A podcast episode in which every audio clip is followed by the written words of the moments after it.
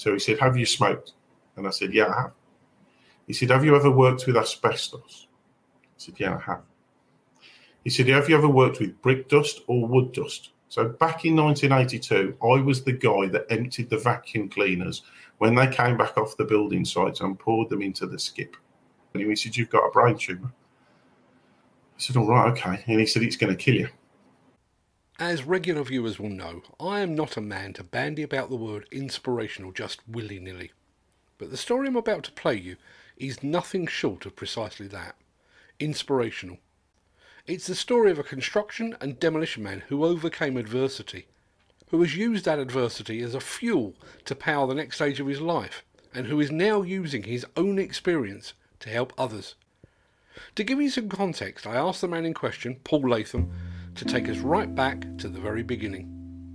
Yeah, so an interesting story, I suppose. So 19, 1980s, um, when I left school, there was a recession on, uh, pretty similar to what we're about to go into again. Um, I quite like maths and I quite liked accounts and, and things like that. My mum and dad said, "Oh, you need to work for a bank. You know, that's the that's the future. If only we knew then what we know now." Um, and there were no jobs. Um, there was this massive recession on. The teachers, very much like the teachers today, going, "You're all doomed, and you're all just going to have to go and sign on." Um, so I didn't get the opportunity to work for the bank till some years later. But one thing that did inspire me, and this is something that I've tried to carry on really through all of my career, and certainly now, is that I was lucky enough. The school that I went to, it's a normal, normal secondary school, that they allowed us to go on half day release to do car mechanics. So we went on a bus, the number 28, um, across the Warren Farm School. Um, and these teachers, you can imagine the health and safety back in the day, uh, we did all sorts of things, um, messing around with all these cars, and really inspired us that, you know, we we hadn't got a lot of hope, um, just like a, a, lot of the kids that I meet today. So that the hope thing had been kicked out of us. But these guys were like, right, this is a set of feeler gauges, this is a set of spanners. You can take that engine to pieces and you can put it back together again and it was probably one of the one of the subjects that I really excelled in, um, but filled me full of confidence. So I left school, went to work for a little engineering company um, on one of these youth opportunity schemes, um, right in the centre of Birmingham. Um, stopped there for about ooh, 12 months, I think, until they, would run out of money, um, and then got made redundant. And I walked out of there um, thinking, right, I've got to find another job um, and literally walked across the road into a, a, place then that was a standalone tool hire company called WH Price. Um, and there was an advert in the window that said uh, trade counter assistant required. So um, 16 going on 17. I thought I can do that, um, which I couldn't. Um, but they interviewed me, and I can I can visualise the interview now. So they interviewed me and said for my cheek that they would take me on board uh, and that they would train me. Um, and I went through all the different departments, did all sorts of things. Um, some huge respect for those guys putting up with me for being an absolute pain in the neck and asking all of those questions every time they said, "Can you do this?" Going, "Yeah, but why?" Um, but that was that was that was the training of the day. So by the time I was 21, I'd made salesman of the year, um, and there was 120 staff in that company, and, and it was just sat on its own. That was it was one of the biggest um, in the West Midlands. But I was thinking about this over the last few days, thinking about when did I start touching and, and filling around in the demolition side of things. Um, and I was thinking about in Nechells when they brought down the, the power stations there back in 1982. I can remember putting all the generators onto them, and they were hand crank start. There was no electric start. Um, and there was a guy that used to ring us up at 10 o'clock every morning and tell us that we couldn't get these things to start and we've got to send an engineer down to go and fix them. Um, but there was never any panic because he said they'd all got to walk from the top of this power station that they were taking down brick by brick. There was no days of these long reach machines that we've got now. There was blokes walking down the scaffold, and it took them about 20 minutes to half an hour to get all the way down. So we got 20 minutes to get in there and fix the generators. So yeah, that was I think that was my initiation. I think into into demolition in the day. You've you've taken me up to your 21 and your sales manager of the year, and you stuck with it almost ever since, I guess yeah, so I, I, I got I made this um, salesperson of the year um, back in the day, and that was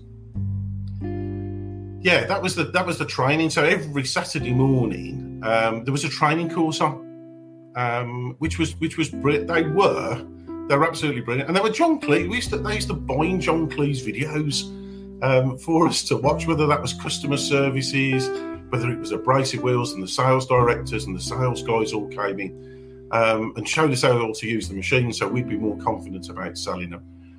Um, and, I, and I stayed in that industry, and I, and I changed probably about once every two years after that, um, either through moving um, moving around the area um, or getting headhunted to different companies.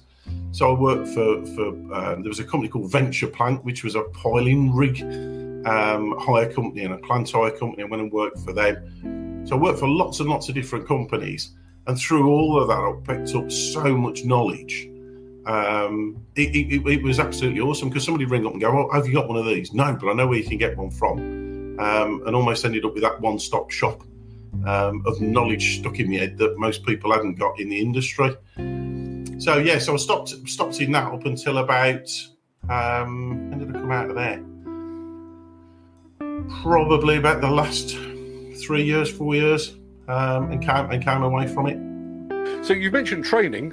I take it that was the, the, one of the, the next tangents that your your career took, was it? Yeah, so um, I worked for lots of I worked for lots of different people, whether that was Hewden and Stuart, um, who did we work for at that point? So Hewden and Stuart, Speedies, um, Kendricks in the day.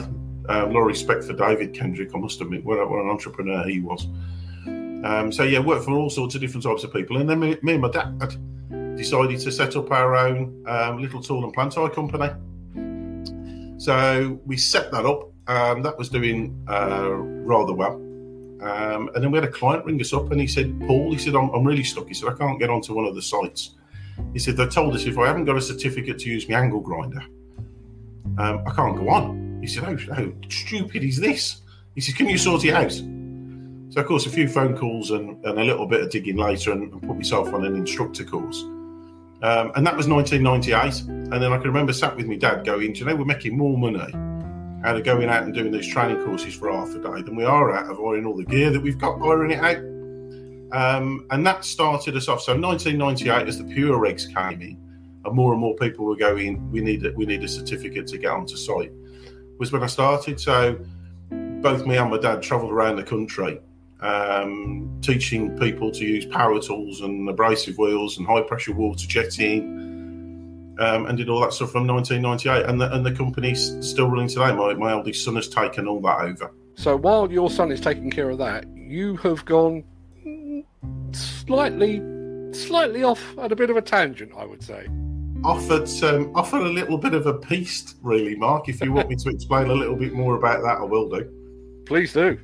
So, some nine years ago, um, working away as I was, um, looking after the different companies that I was running, um, I was working for Chiltern Railways at the time, doing some training for them on a Thursday and Friday, and then I had to travel to the other side of London to do some work for another client on a Saturday morning. Um, that's what you do when you work for yourself. That night, I stopped in a hotel, um, and I wasn't very well. I was physically sick that night. Um, now, when you work for yourself, you don't do sick; you do turning up and just getting on with it. Um, but I was ill, so my wife's a my wife's a nurse, bless her, for all of her sins. She's a she's a nurse. And uh, I rang her in the morning and said, Look, you know, I've been really ill. And she went, Like, just get the job done and get yourself off home. And by the way, on the fridge, there's a letter from the doctors that says you should have gone for a checkup, um, like a little bit of a mini MOT. So I paid heed to that straight away. Not. When I saw the client in the morning, the client said, You don't look very well, Paul. I said, No, I'm really ill. He said, Look, just get the training done, go home. Um, so I set off home, pulled onto the services, fell asleep on the services, and a little man came and knocked on the window and he said, You've been here for more than two hours, either pay or move on. And by the way, you don't look very well. So I grabbed myself a cup of coffee um, and continued my journey home. On the way home, I had a, a strange sensation on the side um, of my face, which felt like somebody had um, got either a half a teaspoon of warm water and trickled it down the side of my face, um, or a, a spider had run down it which was a bit odd because I thought straight away um, sunroof, water leak, um, and it wasn't because I've got a sunroof. So it seemed a bit strange. Anyway, went home, complained to the wife that I'd been ill. She thrust the piece of paper in my hand and went, "Go to the doctors."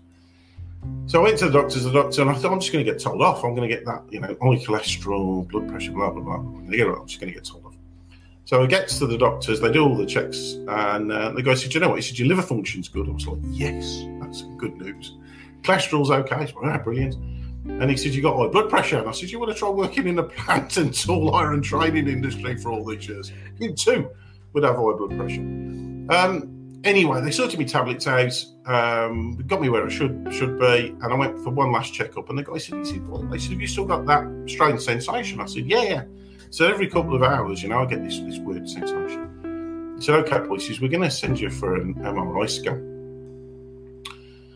Um, and I've never had one of those before. And as you do, I end up ringing my best mate, Jim. Um, spoke to him this morning. He works for, uh, or he's about to start work with DOA um, in Milan in January. Um, one of the guys that you pick the phone up to in the middle of the night, and he's there. So I rang Jim and I said, Jim, I've got to go for this MRI scan. What's it like? And when you're going to hate it? He says, You're going to want to get out, you want to take it to pieces, and you're going to want to find out why it does all that knocking when you're inside. so I went for the went for this MRI scan.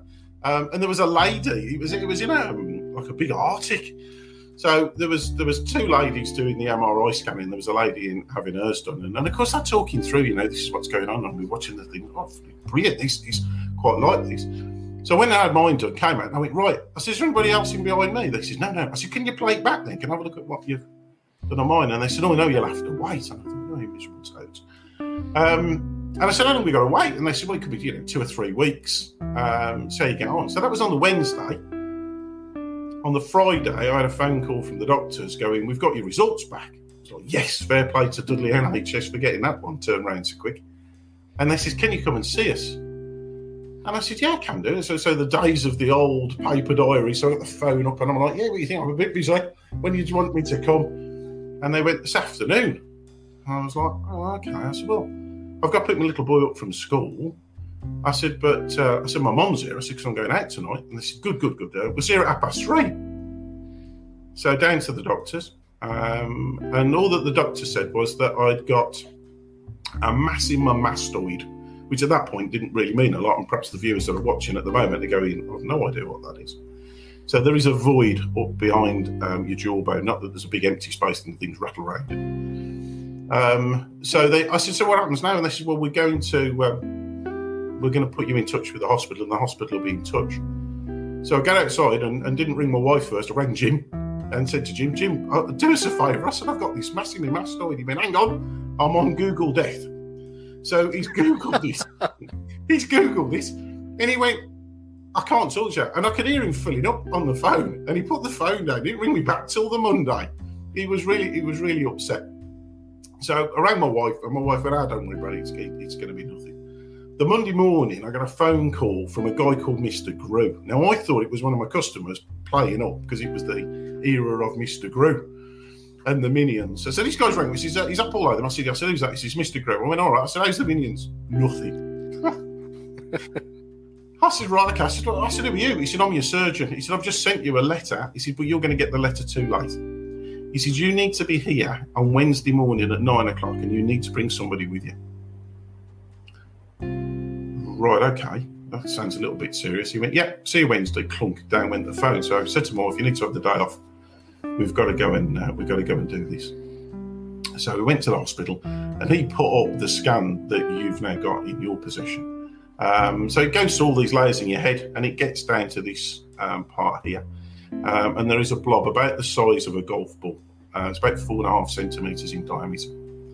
Um, running through the center of that is my vagal nerve, which controls your heartbeat um, and lots of other functions around your body, which are quite serious. And at the back of it is the main carotid artery that supplies your brain with blood. So this guy's sitting there and he, and he said, uh, uh Have you seen the scans? I said, No. So I went through and he put it up and I, and, and I said, Oh, so What's the big blob in you? He said, You've got a brain tumour. Said, All right, okay. And he said, It's going to kill you. Okay. That's quite a serious thing to say on a Wednesday morning. Um, and he said, Right, so I need to ask you some questions. And I think this is really important about today and some of the other stuff perhaps we're going to talk about. So this guy sat there with a list in front of him and he said, Have you done any of the following? So he said, Have you smoked? And I said, Yeah, I have. He said, Have you ever worked with asbestos? I said, Yeah, I have. He said, Have you ever worked with brick dust or wood dust? So back in 1982, I was the guy that emptied the vacuum cleaners when they came back off the building sites and poured them into the skip. There weren't any dust bags then, guys, and there was no dust masks, and I was covered in it. Then he said, Have you worked with used engine oils? I said, Listen, mate, I said, I teach this stuff. I said, I know that it is all dangerous. And yes, I have worked with all of those. And he says, At the moment, he says, I can't tell you which one, if any of those, have caused this.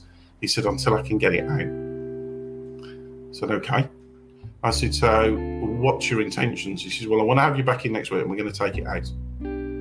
So for those of you of disposition that don't like a bit of blood and gore, you might want to turn off at this point. Um, so he said, We're going to get it out. So we're going to take your face off. So he says, We're going to cut you from behind both ears, right the way around. He said, We're going to take all your teeth out. He said, We're going to dislocate your bottom jaw. And I'm going to saw from here up to here. He said, We're going to open it up. He said, And we're going to cut it off the vagal nerve. Right, okay. So then we're going to put you back together. So, right. And just like taking your car or having a new mechanic to come in and have a look at one of your uh, one of your JCB diggers, you want to make sure that these guys have got some qualifications. So I said, uh, "How many of these have you done?" He says, well, "I've only done one." He said, "They're quite rare." Okay. He says, "And what happened to him?" He said, "He died." Right. Okay. This is not so good. So I said, "So what's my chances of survival then, based on this?" And he said, 20 percent." But okay. I said, so I survive. Can I carry on doing what I'm doing? So naively at this point, I think I'm going to be fine. And he said, well, you won't be able to talk properly. You won't be able to swallow properly. You're going to have problems breathing. Um, he said, but apart from that, you could be okay. So I said, so when do you want to do this? He said, next week. I said, you can't do that next week. One, I've got no insurance. Two, I said, I'm an only son. My mom's still alive. She's in her 80s. I said, You can't. So I've got nobody to really run all the companies. I need to go away and put all of this into place. He said, How long do you want? So remembering that salesman's thing. So when I was 21, I thought, This is it. This is the perfect pitch. So I said, Well, six months would be good. He said, I don't think I can give you that long. He said, I could probably give you three. He said, But if things start to change and get worse, you're going to have to come back. So I left on this, oh nuts, I need to sort my life out um, and started putting some things into place with the companies. Started talking to people and saying my goodbyes, and, and even and had some long conversations with Jim. Um, and we went away on holiday and did and did all sorts of things just to put that tick box. He did buy me at Christmas a, a 101 things to do before you die. One of them in that 101 things to do before you die was about touching PP9 batteries that are in smoke detectors and putting them on your tongue. I have to tell him at this point, I think that at that point there was 36 people around the world died from doing that, which wasn't a good thing to do. But we had we had some fun with it. Anyway, so I bought these three months. Went through some some terrible times in that three months, going, "I'm I'm to die," um, and something that I'd never done before. So I'd never been to church before. Um, apart from getting married twice, I'd never been inside a church. Really wasn't interested. It wasn't me. Um, but I sat at home. My wife was at work. My two children were playing in the bedroom. So my eldest lad at the time was 14. And my little boy was eight. Um, and, and I prayed. I, I called out to whoever was out there and went, why me? I know I've done something wrong in the past. And no doubt some of the people that will know me from my past will go, yeah, you did. Not that bad. Always got an alibi. Um, but I thought, why me? So I, I, I, cried out and I fell asleep in the armchair uh, and woke up and, and during that that sleep dream bit, got told to go to church. Um, so I walked past the church to get to a church. Um, went the first time. My lads were like, "We don't go to church, Dad." I said, "I know." I said, "But you're too young to be left on your own. I'm gonna, you're gonna have to come with me. If you don't like it, we won't go the following week." Anyway, the following week came, um, and I couldn't get out of bed. Um, I was on a real low. Uh, my little boy, who's eight, my little, my eldest boy knew a little bit not a lot. And my youngest boy knew nothing. We wanted to keep it away from him. Um, and he got up, he got himself dressed, and he came up and he said, Daddy, he said, we need to go. We need to go to church. And I said, No, not today, mate. I said, We'll go next week. And he said, No, he said, You need to go to church. Okay. So got up, got dressed, went to church. Um, And the vicar that was there at the time said, Do you want to talk to me? I said, a matter of fact, I do. I want those answers um, to some of the questions that I've got, like why me and where'd you go and, and what goes on. Um, and lots of people prayed for me. Um, we got confirmed at Worcester Cathedral in this three month window. Um, and I went back for the MRI scan, and Mr. Grew was there as also. He's, he's dry sense of humour. And he said, What have you eaten? What have you drunk? What have you done? And I said, Nothing. Why? And he said, Your tumour stopped growing. And I said, Well, the only thing I have done, I said, is I've been to church. And he said, Oh, that I think I've done. And he said, Okay, he says, You've, you've just bought yourself another three months. Um, and that went on for four and a half years. So every three months going, we're definitely going to have this out, we're definitely going to take your face off. They tried to do, operate to get samples of it, and that didn't happen. Um, and then about four years ago, um, he had me in and he said, Look, we're going to do one last scan, but we, we really do want to take this out. Um, and I'd spoken to people all over the world about these tumours, done some real research into it. Um, so they did one last MRI scan and he called me in. And I've got all my scans. Uh, normally I'd walk in, walk round to his computer and have a quick look at the scans. And I walked in and there was no scan. And I said, Mr. Gross, there's no scan this week. He said, No, there's a letter. He said, um, You better sit down. He said, The people that do these scans, Paul, he said, are very clever people. I said, Yeah, I appreciate that. He said, But there's a spelling mistake in this. I said, Mr. Grew, what does it say? He said, It says on here, no significant growth in last four years. I said, So what's that mean? He said, It means that you're wasting my time and your time. And he got up and he shook my hand and he said, Please leave. He said, And don't come back. So I still have my tumour. Um, and by God's grace alone, I am still here. Um, and I got more and more involved in doing stuff at church um, with readings and, and, other things and became an authorised lay minister. And it got to a point where I didn't want to go to work, work. Um, and I ended up walking away from the businesses that I've got. Um, as much as I'm there for them if they need me, I'm not there to tell them how to run it or run the finances or, or anything else. I'm just there as a friend on the end of the phone. Um, and, and now I'm going on the route of ordination. So I'm at the Church Mission Society in Oxford, um, being trained up to be a pioneer. Um, I lead worship on a Wednesday from a high street shop in the middle of Cradley Heath, where we do some great work out there in the community. Um, and in about two and a half years' time, to be ordained um, as what we call a distinctive deacon, which is somebody that works between the church doorsteps and the community. So that's that's me at the moment. That is one of the most amazing stories I've ever heard. um, I mean, I, I will I'll be absolutely honest. Probably the same as you were up until this happened. I am I am a man devoid of faith. I, I I'm I've, I've done the christening. I've done the getting married in church. That's where me and churches part company. Was there any religion in your family upbringing, or was was this completely, totally out of left field? Um, complete, completely left field, Mark. Um, nobody. So my dad sang in the choir at St Martin's Church in the Bullring when he was a little boy, but my mum and dad didn't go to church. My wife's parents didn't go to church. Um, I'd never been to Sunday school, so uh, no, no, nothing at all, nothing at all to do with church. I can't help thinking. We'll come back to where you are now, but I can't help thinking that I can't think of too many industries that I would consider more godless than the demolition and construction. And lo, unto that industry was born a soon-to-be ordained minister. It just it's it's beyond left field. It's the field just past left field, isn't it? Yeah, it was. I, I was talking to somebody yesterday about. I would talk to everybody about it all day, every day. I suppose now this is this is my calling. Um, but I, I, it was great. So when I was still working and teaching, um, it was nice to go around and, and and and tell that story almost as it was ongoing, and talk to some of the new apprentices that were coming in and talking to them about used engine oils that putting your gloves on and all the rest of it, and and you know making sure that we don't go around not wearing our dust masks when we're dealing with all this stuff. Um, but yeah, it has been an, it has been really interesting, and, and the people when I was looking going at ordination, one of the things that they ask you is to make sure that you, you're doing it for the right reasons. And I went and asked all of the customers that I was dealing with if they thought that this was me, um, expecting everybody to go, "No, you're mad, Paul. It isn't you." Um, and a huge proportion of people came out in the conversations that said that they had a faith of some sort. So that was that was really interesting for me. That nobody argued, nobody turned around and said, "Oh, you, you're mad! I don't believe in it, Paul." Everybody went, "Yeah, go on, get on with it. It's you." And then there was people at break times going, "Paul, I think I might have a faith as well." Or can you talk to me more about it?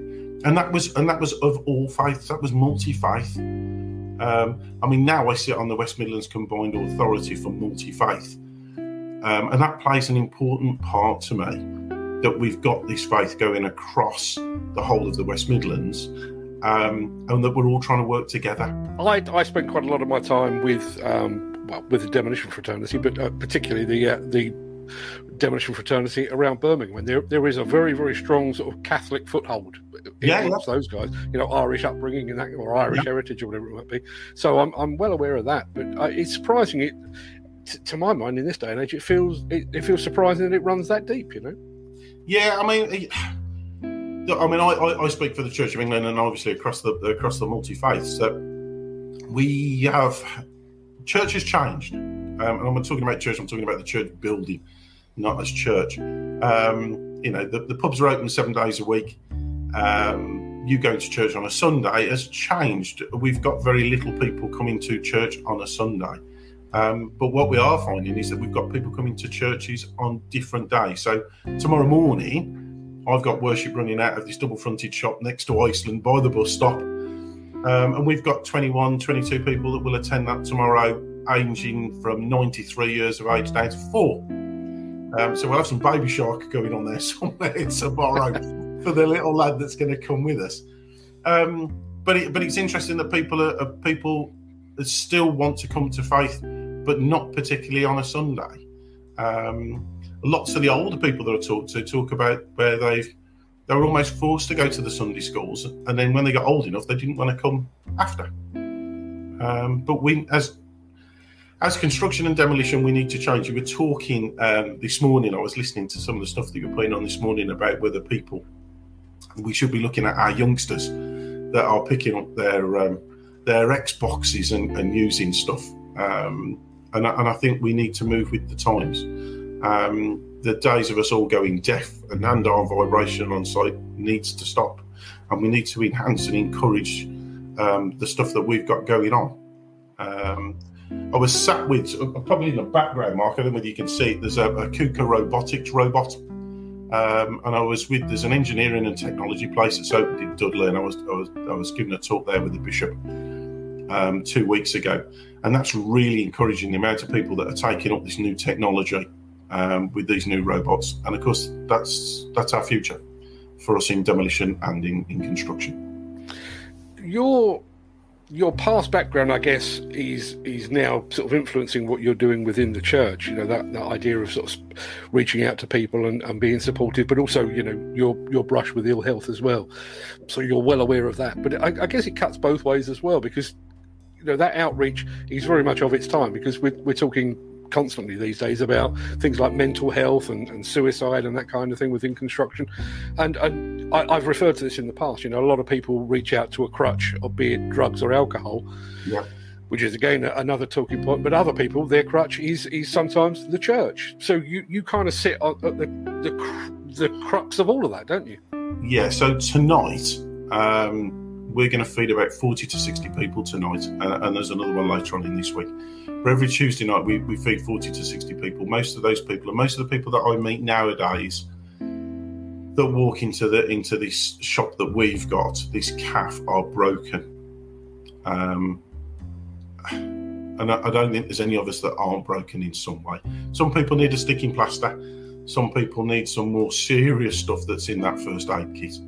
Um, but drugs and alcohol are huge. Um, and mental health. We, we've run a men's group on a Wednesday afternoon, and we've run numerous um, people coming in and talking to us about men, men's mental health. It's huge. But I've got a there's a ladies group that's run this morning. There's 14 ladies that go to that. really gelling together about mental health. Um, but there is huge amounts of drugs and alcohol at the moment that, that, that is about. Um, and as a church and as multi faith, we play a really important part in that because the studies show there are a lot of the people that when they turn to drugs and alcohol or something else, that there has been what we call a catastrophic failure.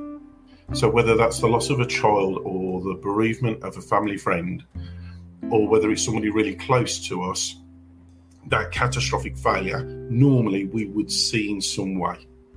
Um, and, and I feel responsible doing what I do about picking that up at its early stages and walking with people to try and help them. Um, I really do. Your, I mean, in some ways, your health was your, I guess, your catastrophic failure. It was a, a medical failure, but catastrophic nonetheless. Yeah, and it, and it, I mean, I sat, um, I sat in this office, um, and, and out of the window, which you can't see, it's full of machinery. Um, and I sat in here one night, all night, going, it would be easier if I wasn't here a lot easier if I just walked away from all of this and I and I ended this on my terms and not on Mr. Grew's terms. Um, I was quite prepared to end all of that. Um, and luckily for me, my faith carried me through that night. But I appreciate that not everybody has the benefit of that faith. Um, and, and I've taught mental health. I've done some of the mental health training um, it, it's it's paramount on site now. It it really is. You know your mates on site better than anybody else does. So I, I, saw my niece on Sunday. I haven't seen her for months and months and months and months. She's got two young children. Really stressful job uh, working um, in a in a school as a teacher. And one of the two of the questions asked were exactly the same. And how are you? And really, how are you? Are you finding time in all of this for you? Um, because we've seen so many people that are on that edge, right on that very edge. Um, and and as, as, people that's close, we can we can see sometimes, and don't be scared to ask the question. Um, the person that looks jolly on the outside can very be very much broken on the inside. I had my own ups and downs mental health wise. Um, and one of the, the, key causes of that was loss of best friend in a motorcycle accident. Um, I tried counselling, didn't work. Tried happy pills, not entirely sure whether they worked or not. I've got to be honest. I mean, I, you know, I've, I've been absolutely blown away with your story. But I think if somebody had offered me church or God or faith as an option, I think I'd have treated that exactly the same way as I treated happy pills and, and counselling it must be hard. When, I, mean, clearly you you are a believer, and fair play to you for it. But is that not hard when you come up against people that, you know, either by design or you know previous experience, they've decided no, that's not for me. I, I want no part of it. Yeah, I, I, I, got asked this question yesterday from somebody quite up within the church, and they said, "What happens if they ask you about church?" And I said, "I'm going to make it really nice and simple. It's broke." Um, the church is broken. It's been broken for many years, and there's no point turning around and saying it's any different because it's not. That would be would be fibbing. Um, the church is broken. A, a, lot of the churches are broken. But the good thing is, is that we know that, um, and we need to work now so that that doesn't happen again. Um, I can only work on the experiences that I've had. So I've been working with a guy, and we'll call him Dave for today. Um, that I've walked with him for the last 12 months. So he lost his wife.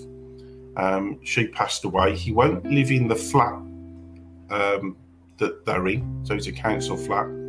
He won't sleep there. Um, so he sleeps in the local graveyard um, with the other um, alcoholics and the drug addicts. And when he hasn't got any any money, um, they support him by giving him drugs and, and alcohol. Now I've walked with him for 12 months.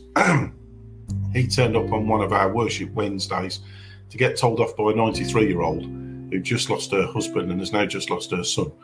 Um, and he said, Well, how do you cope? And she, and she said, Well, I, have got a faith. And he went, Well, I, I, I don't think I've got one. Um, 12 months later, we're now starting slowly to talk to him. Um, and he has started to change his habits for the right habits. Um, and he's accepting now that we're trying to help, not from a let's be faith, but that we're there as a friend to walk with him, to get him that help from the right people. So we deal with Cranstoun we deal with Sandwell Council. So we've got one of the lowest areas of drug and alcohol within the West Midlands through Sandwell. And that's the way that we're trying to catch people and walk with them. And I think that's the support that we need to be giving to that the drug and alcohol. But I was talking to this this young lad downstairs, um, Gary, who works with Coleman's, about this drug and alcohol issue. We know that there's a huge percentage of people on site um, that are under the influence of it. Um, there was an interesting conversation with them this morning, talking to them about what should we do, and they were talking about make sure that you get all the supervisors and managers checked if you're going to do all the lads on site. But we were also talking about support and making sure that there is a support network there, and that we don't just push these people away, that we try and support them in some way. Otherwise, we are going to have a catastrophic failure. It's it's really quite interesting. I I think uh, you described this church as broken. I'm glad you said it, not me, um, because that does, okay. it kind of opens up the conversation. I think, you know, as an outsider looking in, if you take something like the Bible and just say, "Here's a pretty good set of rules to live by," you know, not going to enforce it. You're not going to pitch up here on a Sunday and, and do your do, do your singing and your dancing and all that. But here's a pretty good set of rules to live by. A pretty good book, I have to say. And also, when you when you strip away maybe the, the, the religious elements of it. Going to church and hanging out with some like minded people uh, once or twice a week, probably not a bad idea at all. Yeah, and, and, and just like our man Dave, he's out there with a load of other people and hanging around with them. And he's come to the opinion now that he's better to come and sit in our little calf in a safe place with safe people that are non judgmental.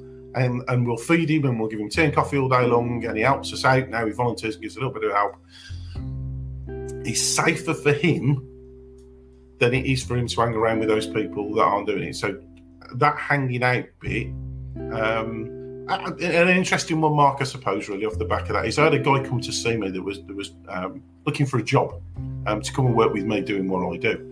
Um, and he came and he got this big long list of all these things, and he was he was talking, you know, this chapter, this and that verse, that out of the Bible. And I sat there for about an hour and listened to him, and he said, "Paul," he said, "At no point," he said, "Have you quoted any chapters or verses, he said, out of the Bible. And I said, no. I said, we don't do that. I said, it doesn't need selling. I said, by your actions alone, it will sell itself. I said, just sit and look around you at the people that are in here that are broken, that are here because we're not trying to sell something. And he went, ah, this is what a good point. I said, yeah, so you don't need to stand up there and quote chapter and verse. It's very much like trying to sell health and safety. You don't need to go up there and quote out the PUWER red, red 9 paragraphs 1 and 2. Most of the people know that anyway, but by your actions alone, that should speak louder than those words. Because of the, the, the mental health thing, but also because of the drugs and alcohol thing, I've, I've been speaking about this quite a bit recently, and we, have got various initiatives going on. Um, the one, one, that I spoke to recently was uh, a guy who believes that there is a place for sport to help with mental health. In other words, you know, get together, have a kick around on a five-a-side pitch, or go and play a game of golf, what it might be, which is not dissimilar to what we've just said. You know, this idea of, of getting a group of people together to have a chat. Is there a place for faith, church, religion on the modern demolition construction site? Hurrah! yes, there is. There is. I have. I have. When I, so when I first when I first came and started working with the church, and I went, I would love to be one walking around the industrial estates, going and talking to people in on the industrial estates because I do feel that there is there. there, there and there's a bit called chaplaincy. So there are people. So in Merry Hill, the big major shopping centre, there are chaplains based in there, but there aren't many chaplains that work in the workplace. And I honestly believe that there is a place for people on on our construction sites and places like that for people to go and talk to them. Um, there used to be the Round Oak Steelworks not far from here, massive, massive organisation. Um, and the local vicars used to go in there once or twice a week just to go in and talk to the staff. And that really helped the workforce and it helped the employer by these people having somebody to talk to that wasn't from in the workforce that was non-judgmental. So yeah, I think there's I think there's a, a huge scope there um, that's untapped that we could be that person to go and talk to. going back to when you, I, I don't even know what the terminology is. When you had your your dreams thing, you, you, you came to a realization, your epiphany. I, I don't know what you call it.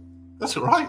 How, how, how how, how how did your family react? Because I've got to be honest. I think if I if I woke up my wife up tomorrow morning and said, I've, I've been having a, a natter with the bloke upstairs. I've decided to quit the job. I, I, the conversation's going to be pretty, pretty brief, I think. Yeah, I mean, so my my as I say, my wife's a sister now. Um, she's I, met her when she was a student, so we've gone through all sorts of things, and she's been massively supportive. Um, where she, I mean, she runs the ladies groups, and, and we did Santa for twenty or thirty kids yesterday and stuff. She really does get heavily involved. But right at the very beginning, my wife was quite sceptical, going, "Really, you know, are these guys trying to convert you, or are they, are they you know, is this some cult thing that's going on?" Um, so yeah, I went, I went through all that, all that whole pain barrier, and me getting really excited about it. My wife almost keeping my feet on the floor, going, "You need to slow down and just think about what's going on." So she really has kept me firmly rooted, um, rather than flying off, because I'm fairly sure I'd have been off working somewhere else, um, doing some of God's work around the rest of the world by now. Um, but she's kept me firmly rooted. But when I got asked if I wanted to go through for ordination, um, I had to go home and say to her, "Look, these guys want me to become ordained as a priest. Um, what do you think?" Um, and both my wife and my two children went, "Get, just go and do it. It's you." Um, and that for me spoke volumes. So, yeah, it's with their blessing that I'm doing what I'm doing. And, and when I decided to stop doing all the businesses. So, you know, I was in and out of China, import, export. I did all sorts of things. We had some great holidays and everything else. And now I, I really do have to budget like everybody else does. Um, that money, that income's not there anymore. Um, so it, it's had a massive effect on us as a family. But they've been really supportive. Setting aside, you know, the, the recovery from your your, your mass, uh, your tumor, Yeah. and and what you're doing now. How has this changed you as a person?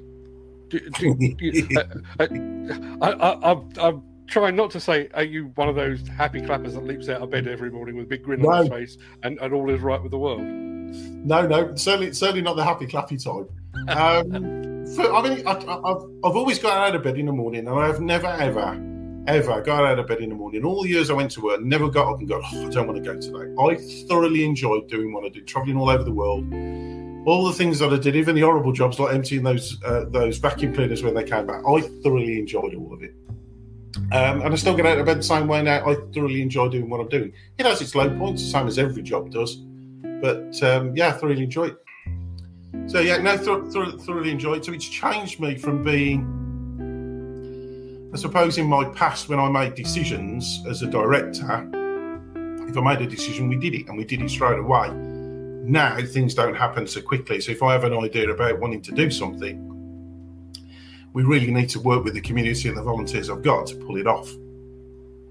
And that could take months. So we're working on some projects at the moment that have been bubbling away for 12 months that um, will be awesome for the local community. I guess my final question. I, I realise you're you're. I, I'm assuming you're working pretty much locally with the local community there. But given all that you've said, if anybody out there has, has watched this or listened to this and and would like to get in touch, is there a way to do that from outside the area? Yeah, so um, we've got, uh, we're on LinkedIn. So um, the Cradley Heath Community Link is on LinkedIn. We'd love to have some followers on there. Um, we're on Facebook, again, as the Cradley Heath Community Link. There's a there's a, a an email on, all of those that you can get in touch with me, um, and I'd love to have some more conversations with people. Just to give you a, a bit of a, a two inklings, if I can, Mark, that we've got um, two projects that we're running currently. One is a children's school uniform swap. So we've run that for two years now. Um, this year we've just run it, and we we we're basically taking uniform that kids have grown out of. Um, they bring those in um, cleaned and done. We rebag those, um, and we'd redistribute those. We did two and a half thousand children's school uniforms in just over a week. Um, there is a massive call. These kids that came uh, yesterday to this um, have breakfast with Santa in our little cafe area. um, just looking at the kids and looking at the parents, going, Do you know what? I've met all of you over the last 12 months using the services that we've got, whether that's the food bank or whether it's the clothes bit that we're doing. Um, so it's getting out and reaching the right people. Um, the other thing that we're working on is um, a bike project with, um, young people. So we're looking at getting push bikes. Um, Halfords have already donated a huge amount of them. They give us 67 push bikes for us to work with. But we're going to train up some um, bike mechanics so that during the day they can have their own little business. Um, we can get the kids that are on the streets off the streets fixing bikes so we can inspire them just as I was inspired when I was young um, and give them that you can do attitude um, and get them involved in electric bikes and normal bikes as well. But then we can build bikes then for the little kids and we can build bikes for parents and we'll do lead bike rides and stuff. And hopefully that gives us our next lot of engineers that will be working on these machines that you talk about every week quite passionately. Um, and we need them. Um, so hopefully this little project that we've got going across Sandwell at the moment with 67 bikes in, I think it's eight different areas, will take off around the rest of the country. And if we can fund it properly, that's, that's our next lot of engineers, mate. That's what I'd like to, to, to be able to do. Paul, honestly, that has been absolutely inspiring. Cool. I don't, trust me, you've seen you've seen my show. I'm not a man that's oh, inspired.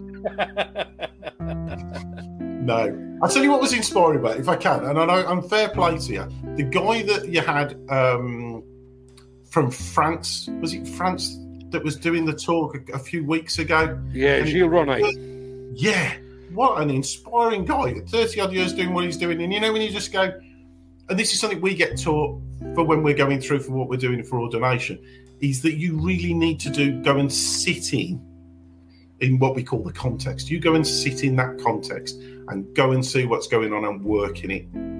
You can't do that from a distance. And it was so very evident of him that he'd been sat in it for so long, he'd absorbed it, he'd sucked it in. He was influencing the business about what they were bringing out as new machines, and that was so powerful with him doing that. Absolutely brilliant. No All the best, Paul. Have a great Christmas, and I'll speak to you again sometime. God bless. Thank Cheers, you. Bye bye now.